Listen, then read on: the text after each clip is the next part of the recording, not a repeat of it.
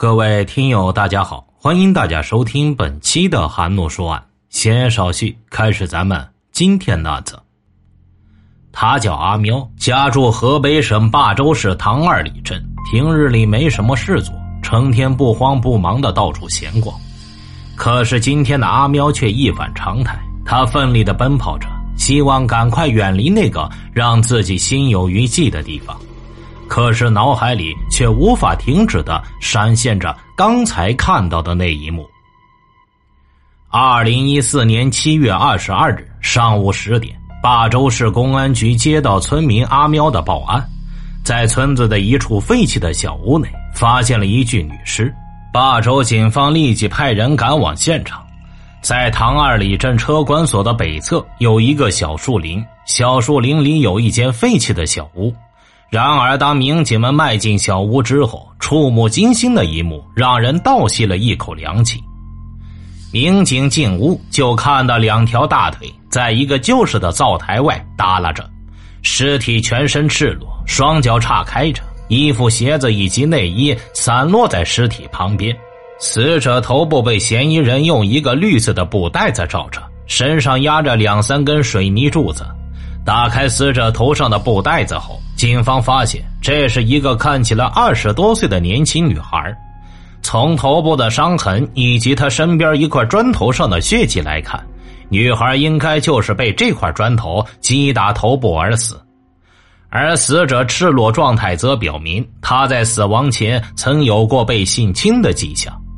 警方观察后发现，这间废弃的屋子位置非常偏僻。周围除了坟地就是树林，除了偶尔在此避雨以外，平时很少有人过来。而根据现场的痕迹，警方认定这间远离喧嚣的废弃小屋就是杀人的第一现场。那么，这个年轻女孩到底来这里干什么？又为什么会惨死在这儿呢？整个上午勘查工作都在紧张有序的进行着。在这个看似密闭实则开阔的场所，杂物散落的到处都是。究竟哪些是路人所留，哪些是案件的线索？这给勘查工作带来了很大的挑战。现场散落着大量的烟头，还散落着死者的一些物品：耳机、笔记本、手表，以及一些推销松花粉的资料。另外，还有一张银行卡放在砖上。不仅如此，在这附近还有用来烤肉的烤箱、签子，还有矿泉水瓶。所有这些物品一面干扰着警方的判断，同时又见证了这里曾发生的一切。死去的女孩可怜的躺在冰冷的灶台上，身上的衣服被人扔的到处都是，双手被紧紧的反绑在身后。这样的姿态不难看出，自始至终她都处于无力反抗的局面。女孩双手被反绑在后边，用车辆发动机胶带打了一个结扣，并且这个结扣打的具有一定专业性。如果死者双手往两侧拉的话，那么就会越拉越紧。民警分析，嫌疑人对系扣应该是比较熟悉的。嫌疑人用自己的专业技能将女孩捆绑成一个无法动弹的状态。对女孩施暴后，他又费尽力气将两块如此沉重的水泥柱子压在女孩身上，并且能够看出死者是被多次打击。嫌疑人唯恐女孩不死，反映了嫌疑人作案的心理年纪，应该来说年纪还是比较小的。除此之外，窗台上一枚新鲜的烟头更是引起了警方的注意，它看上去比现场的所有烟头都要新。根据死者衣袖有被灼烧的痕迹推断，嫌疑人随身携带有打火机，说明他是一个抽烟的人。那么，窗台上这枚最为新鲜的烟头，会不会就是他作案时留下的呢？一切都只是推断。想要将现场还原，必须要有强而有力的依据作为支撑。所以，法医和技术人员立即对尸体以及对现场取得的所有物证进行技术检验。这是一个杂乱无章的现场，尽管案件性质一目了然，但是这遍地的杂物为警方设置了太多的障碍。怎么才能从这片凌乱中找到头绪呢？不管多么困难，侦查员知道眼下的当务之急是找到尸源。就在警方正紧锣密鼓的对尸体以及物证进行技术检验时，侦查员从死者物品中找到了关于女孩身份的线索。现场散落的死者的一个笔记本，本子上记录着一个人名。十九号那天，霸州公安局里来了一个人，报案称自己的姐姐失踪了。而报案人所提供他姐姐的名字，刚好与笔记本上记录的人名吻合。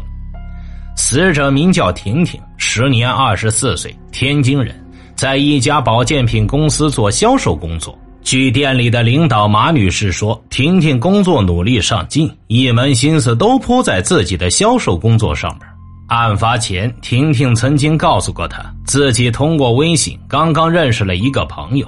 经过游说，对方打算加入他们直销队伍当中，但要求是必须面谈。所以当天下午，婷婷又特意赶到霸州市去见这个所谓的朋友。马女士还说，由于不放心，所以婷婷出发后，她还一直用微信和婷婷保持联系。根据马女士和婷婷两人微信语音的时间，警方从调取来的监控录像中找到了婷婷的身影。下午两点十分，刚下车的婷婷在周围稍加徘徊后，就径直向西走去。民警分析，婷婷下车之后，应该有人跟她去车站见面。可是看了半天，民警并没有在监控录像中发现什么人或者车辆接近婷婷。就这样，婷婷大约向西走了五六十米后，突然又折返了回来。通过监控视频，婷婷折返的动作得到了验证，但是没有发现有人与她同行，那么肯定是有人用微信在引导着她。随后，婷婷就消失在了监控录像中。大约半个小时后，始终不太放心的马女士又给婷婷发了一次微信，这也是她最后一次听到婷婷的声音。马女士明显听出语音里边婷婷声音急促。于是立即拨打婷婷的电话，可是从那以后，婷婷的电话就始终处于关机状态，直到有人在这所废弃的小屋内发现了尸体。废弃的小屋距离公路大概有一公里的距离，中间的道路两侧都是树林、玉米地以及坟地，位置特别偏僻，哪怕是一个成年男子单独行走在这条土路上，也会有几分恐惧。那么，婷婷一个女孩为什么会走到这里来呢？民警分析，是不是嫌疑人把她胁迫到这里来，然后对其实施侵害的呢？受害人和嫌疑人刚刚通过微信认识。如果说嫌疑人带着她往这个偏僻的地方走，作为女孩，正常情况下是肯定不会继续跟着往前走的。可是，就像婷婷在语音里边说的那样，她被骗了。不是唐二里镇，而是霸州，这是什么意思？是嫌疑人要将婷婷从唐二里镇带到霸州去吗？这样的话，嫌疑人很可能有车，那婷婷就应该是没反应过来，就直接被拉来了这个偏僻的小屋。可是，既然有车，嫌疑人为什么还要选择在这个垃圾遍地、布满灰尘的地方作案呢？嫌疑人在这种环境下对死者进行了性侵害，不去宾馆，也不在车上，不去比较干净舒适的场所，相对来说，这种情况比较反常。那么，证明嫌疑人的经济还是比较拮据的。针对死者的体位姿势来看，从他被性侵的状态分析，嫌疑人应该处于性饥渴的状态。那么，会不会是单身男子做的案呢？民警将嫌疑目标倾向于单身有性饥渴的男子。除此之外，嫌疑人应该心理不成熟，甚至在家庭可能有被虐待的倾向。不管是哪种情况，受害人下车之后找路的这段时间，嫌疑人肯定就在他的附近。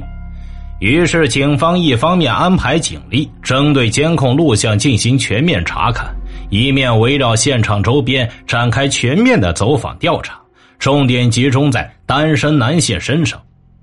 根据尸检报告推断，死者的死亡时间大约是在一周前。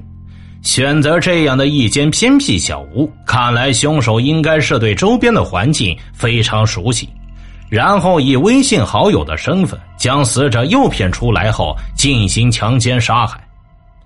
警方结合嫌疑人生活比较拮据以及性需求比较强烈，于是一一排查了婷婷微信里的两百多个好友。不仅如此，根据技术部门对现场物证的检验结果，警方将所有排查来的人员都逐一进行了比对，却依然毫无进展。这样一个偏僻的小屋，谁会注意到他呢？可是就在此时，有人却突然来到了公安局反映情况。这人不是别人，正是本案的报案人阿喵。阿喵告诉警方，几天前他路过小屋躲雨。看见有几个十五六岁的男孩在小屋内烧烤，见阿喵进来，他们非常热情的找他聊天，还给他发烟抽。据阿喵讲，那五个男孩听着口音像本地人，骑着三辆山地车。这几个男孩都骑着山地自行车，好像是附近哪个学校逃学的学生。聊天中，几个男孩说的全是打打杀杀的事，所以他怀疑这事可能跟这几个人有关系。的确，在现场勘查中，警方提取到了烤箱和签子等物品，而从凶手的作案手法来看，倒也很符合阿喵所说的这个年纪段的男孩。尸体头部被钝器打击多次，颈部又被嫌疑人用死者的裤子勒出了一条勒痕，身上又压了两根水泥柱子，多次对死者的身体实施打击侵害，唯恐受害人不死的心理。但是该去哪里找这几个年轻男孩呢？警方认真端详着口若悬河的报案人阿喵，此前已经和他交谈过多次，他为什么这个时候才想起这件事呢？由于年纪和单身这个条件都与本案嫌疑人相符，所以警方同样也对报案人阿喵进行 DNA 提取。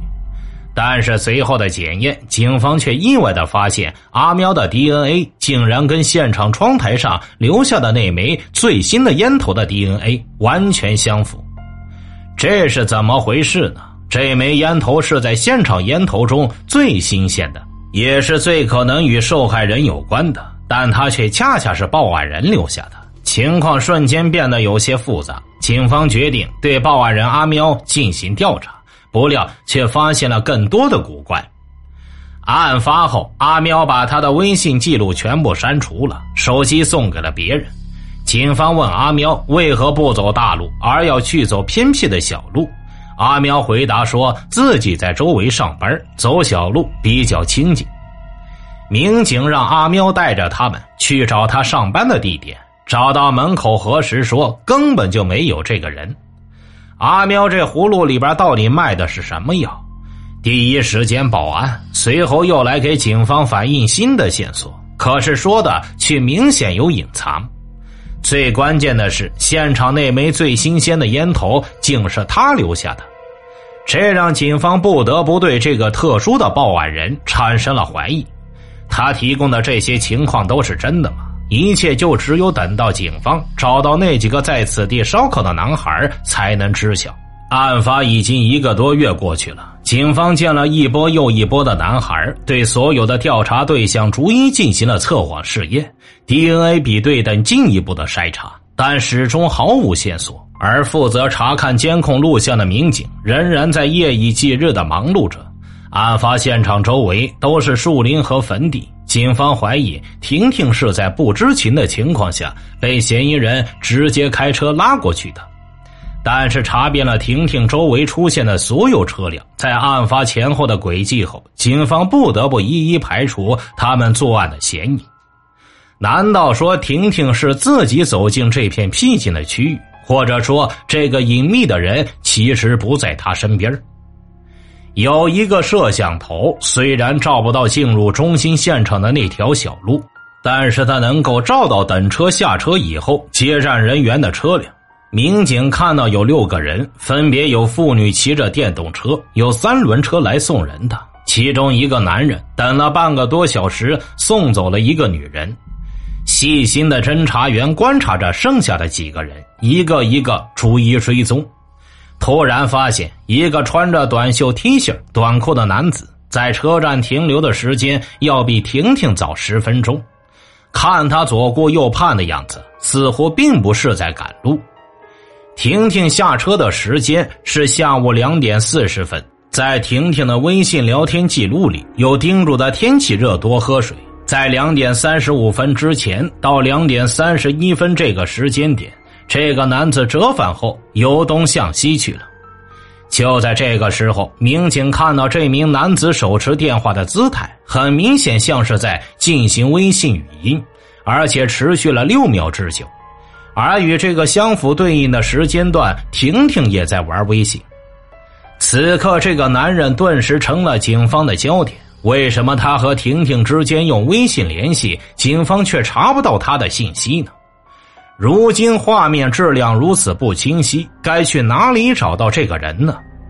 就在警方考虑方案的时候，突然有侦查员反馈消息，那几个在废弃小屋内烧烤的年轻男孩已经找到了。面对警方的询问，几个男孩看上去一脸茫然。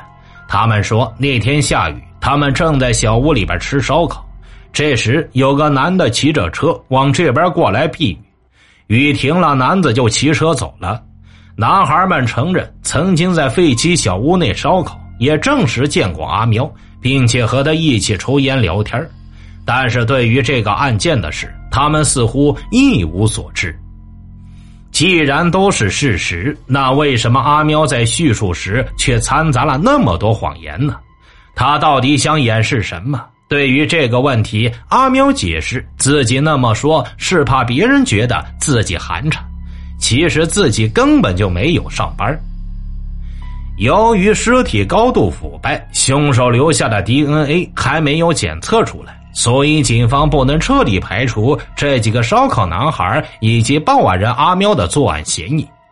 毕竟他们都是最后接近婷婷的人。不过，既然这样，录像里那个年轻男子是谁？他和眼前这几个人有关系吗？侦查员决定让这几个人看一看录像中的男子，可是未曾料想，其中一个年轻男孩一眼就认出此人姓李，而且就住在唐二里镇。这一消息让大家立即振奋起来。很快，民警们在外地的一家包装厂找到了二十二岁的李某。为物品打包，这就是李某每天要做的工作。这让警方不得不联想到捆绑死者双手时那娴熟而又专业的打劫技巧。当民警对李某进行询问时，李某狡辩称自己什么都没干，哪怕一只老鼠自己都不敢动一下，更何况杀人呢？接下来的审讯工作遇到了很大的困难，嫌疑人坚决否认此案与他有关。不仅如此，他还为自己寻找证据进行辩解，这该怎么办呢？就在这个时候，遭遇困难的 DNA 检测结果终于出来了，结果证明李某正是本案的犯罪嫌疑人。在一天以后，警方强大的攻势下，犯罪嫌疑人李某终于承认了自己强奸、杀害婷婷的全部犯罪事实。原来呀。婷婷所在的保健品公司为了扩大销售，近一两年来拓展了自己的微信业务。为了增加业绩，婷婷想尽办法结交各类微信好友，并向对方销售自己的产品。李某就是婷婷用微信摇一摇的方式相互加为好友的。通过网络相识后，李某看到婷婷的头像照片，觉得婷婷年轻漂亮，瞬间就动了邪念。以要加入保健品销售团队为由，诱骗婷婷来到唐二里镇和自己见面。求财心切的婷婷什么也没有多想，便只身前往。下车后，李某一直用微信遥控婷婷往废弃屋子方向走。而婷婷由于是在庄稼地里长大的孩子，走惯了这样的僻静小路，所以毫无防范的一路向着小屋方向走去。直到见到李某那一刻，他才恍然大悟。可是，一切都为时已晚。李某在对婷婷进行强奸后，将其残忍的杀害，最终他又将两大块水泥柱子压在死者身上，这才放心的离去。随后，书信网络了李某，又用非法的方式躲过了警方对他之前和婷婷之间微信关系的调查。也正因为是这样，案件侦破才带来了极大的障碍。疯狂的背后，也正是末路的召唤。惨绝人寰的李某自以为自己做的神不知鬼不觉，但是在警方不懈努力下，等待他的将是法律的严惩。听大案要案，观百态人生，欢迎留言、转发、点赞。我是说书人韩诺，关注我，了解更多精彩答案。